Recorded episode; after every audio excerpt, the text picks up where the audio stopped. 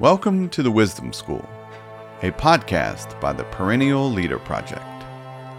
Here you'll find selected readings from ancient texts, clips from the In Search of Wisdom podcast, and meditations on the art of living. To learn more and subscribe to our daily newsletter, visit perennial.substack.com. Marcus Aurelius on living well. Cast from you then all other things, retaining these few. Remember also that every man lives only this present moment, which is a fleeting instant. The rest of time is either spent or quite unknown. Short is the time which each of us has to live, and small the corner of the earth he has to live in. Short is the longest posthumous fame, and this preserved through a succession of poor mortals, soon themselves to die, men who knew not themselves, far less those who died long ago.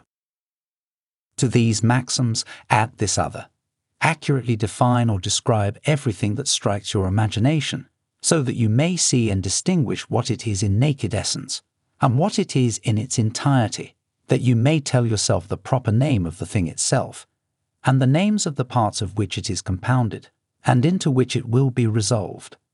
Nothing makes the mind greater than the power to inquire into all things that present themselves in life, and while you examine them, to consider at the same time of what fashion is the universe, and what is the function in it of these things, of what importance they are to the whole, of what to man who is a citizen of that highest city of which all other cities are but households. Consider what is this thing that now makes an impression on you, of what it is composed, and how long it is destined to endure. Consider also for what virtue it calls, whether it be gentleness, courage, truthfulness, fidelity, simplicity, independence, or any other. Say, therefore, of each event, this comes from God, or this comes from the conjunction and intertexture of the strands of fate, or from some chance or hazard of that kind, or this comes from one of my own tribe, from my kinsman, from my friend. He is, indeed, ignorant of what accords with nature, but I am not, and will therefore use him kindly and justly, according to the natural and social law. As to things indifferent, I strive to appraise them at their proper value.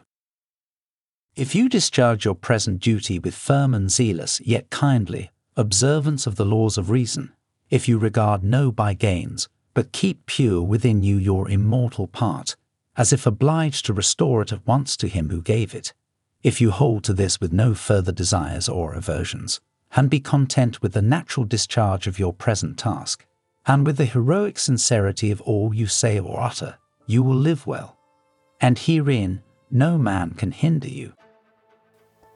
Thank you for listening to this selected reading on the art of living. For more tools to help you live your highest good, consider reflecting, contemplating, or journaling on what you've heard. Until next time, be wise and be well.